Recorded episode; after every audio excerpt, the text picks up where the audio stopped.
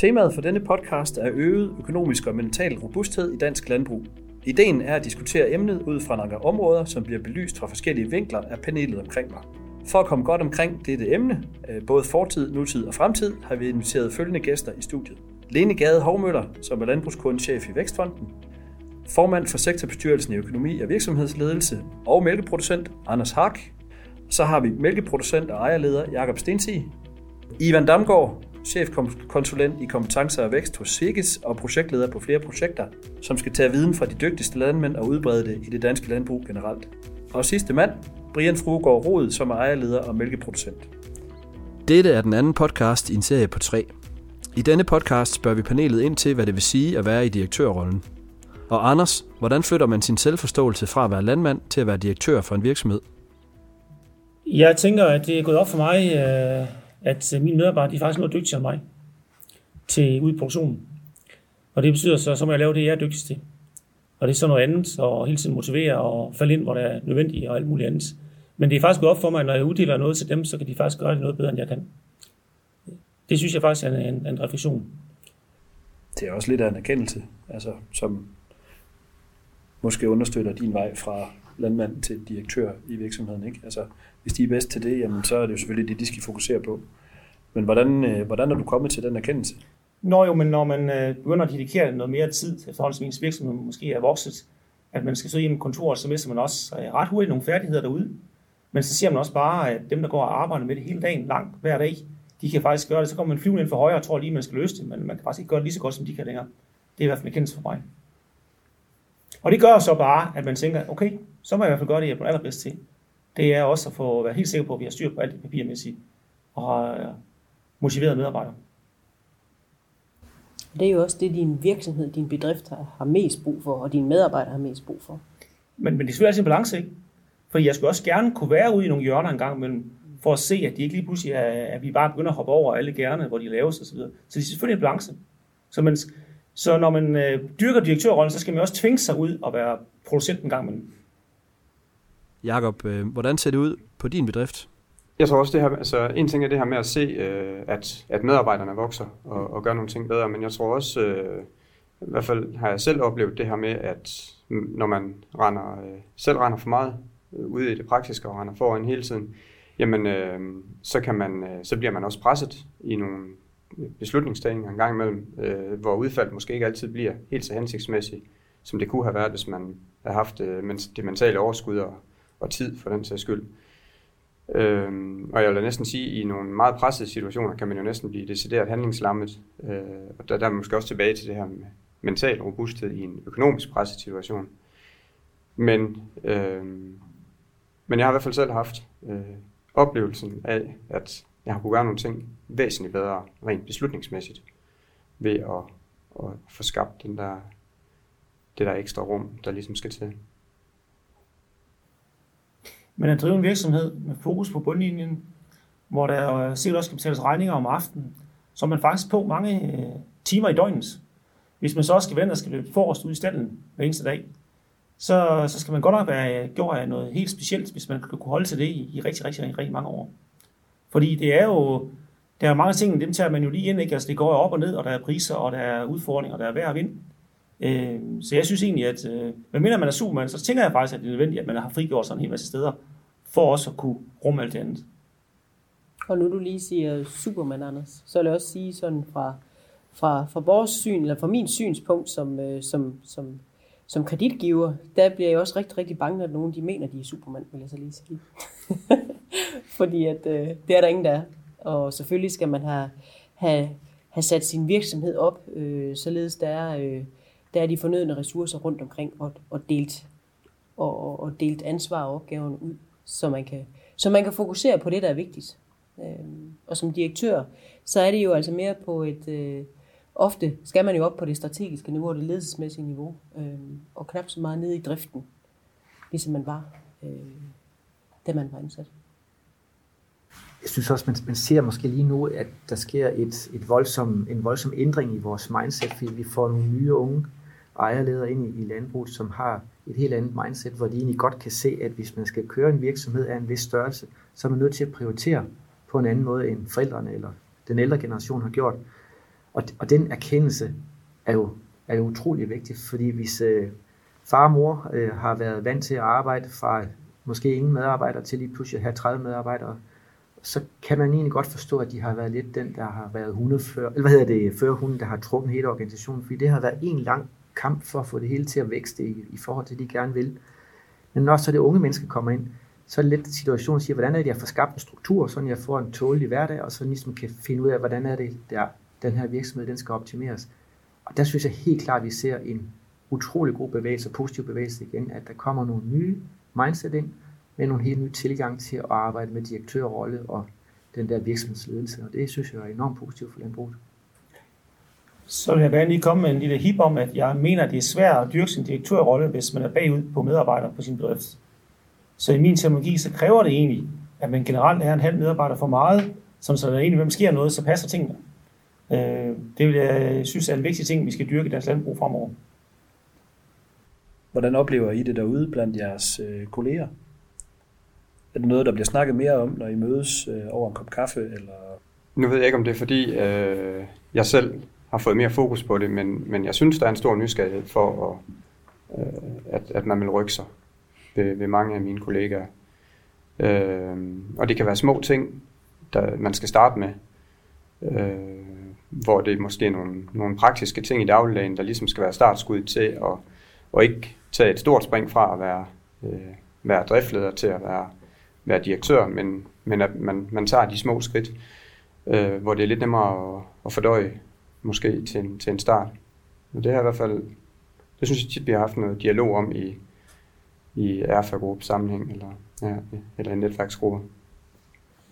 Ja, for der springer vel også flere og flere netværksgrupper frem, som, som, som netop har det fokus med den personlige, den personlige øh, øh, udvikling, men også øh, som en del af det, men, men, men også den der forretningsforståelse generelt. Og jeg synes også, at jeg hører om flere grupper, hvor man, man, man, man blander også, hvor blander landbrug og, og andre erhverv, øh, for ligesom at få, øh, få lidt erfaring og sparring på tværs. Fordi øh, vi, kan jo, vi kan jo i landbruget øh, øh kigge, kig, øh, godt ind i, i andre brancher også og, og, og lære noget af dem. Øh, ligesom de jo selvfølgelig også kan, kan den anden vej. Og det skal vi jo også bare omfavne og udnytte endnu mere øh, for at spille hinanden øh, endnu bedre. Det er blevet nævnt et par gange i, øh, i vores snak om de to andre emner. Øh, strategisk ledelse. Hvad har det af betydning for, øh, for fremtidens landmand?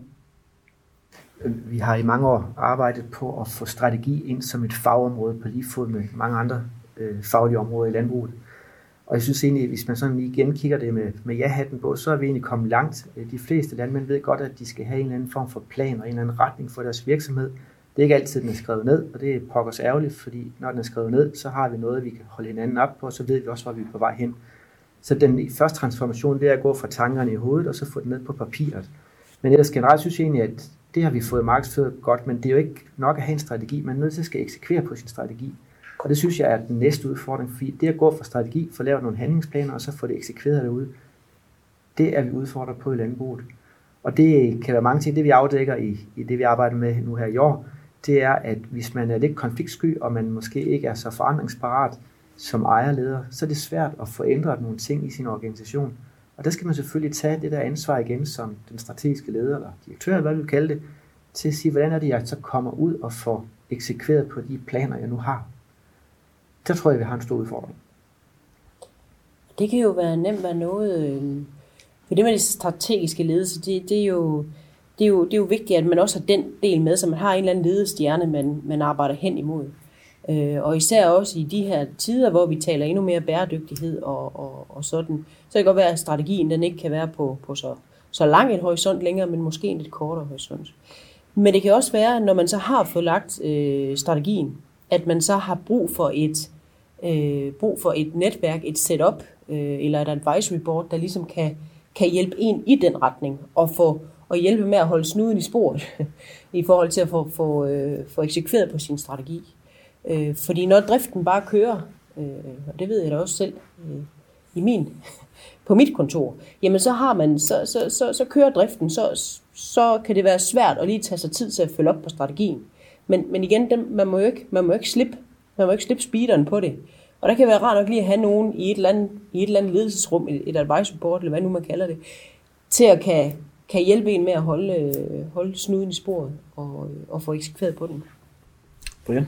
Ja, strategien er jo et af de vigtigste redskaber øh, som, som direktør. Altså der, hvor man får afprøvet alle de mange idéer, som man nu øh, går og finder på som, som landmand, og ligesom får kasseret nogle af dem, og får arbejdet videre med nogle andre, og finder ud af, at det er, det er den retning, jeg vil i. Altså, det giver så meget mere ro til at koncentrere sig om, om den retning, så, og man kan droppe ideen om de der andre idéer, som man nu har kasseret. Så, så det frigiver altså noget, noget ledelseskraft til, til den rigtige retning. Det giver ro i maven. Når man først er lagt, så er der nogle muligheder, man nemt kan se bort fra, og nogle man ved, man skal gå ind i, når de kommer. Og hvad kan det være? Altså nogle muligheder, man ved, man skal gå ind i. Kan man planlægge muligheder ind i en strategi? Eller hvad, hvad er det, du... Jamen, der kommer jævnligt nogen forbi med den ene eller anden tilbud om det ene eller andet eller det tredje. Øh, og øh, det kan man jo bruge utrolig meget kraft på hver eneste gang og spille på, skal jeg nu det, eller skal jeg nu ikke det? Øh, og der synes jeg egentlig, jeg har haft god glæde af, at vi har nogle gange har sat nogle planer for en række år, for hvad, egentlig, hvad vi vil og hvad vi ikke vil. Så hvis naboens, øh, naboen har et stykke jord, der kommer til salg, så kigger du i din strategi, og hvis det siger jamen, udvid, jamen, så er det en mulighed, og hvis ikke, så lader man være. Ej, nu er min strategi ikke mere kompliceret, end at, at jeg kan også godt huske den.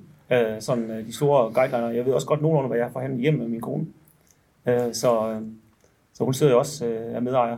Okay, ja. Men det gør dig nemmere til at træffe de, de løbende beslutninger, mm. at du har den ledestjerne. Ja. Og så tror jeg også, øh, at strategi er jo i forhold til kreditgiver et rigtig vigtigt værktøj også.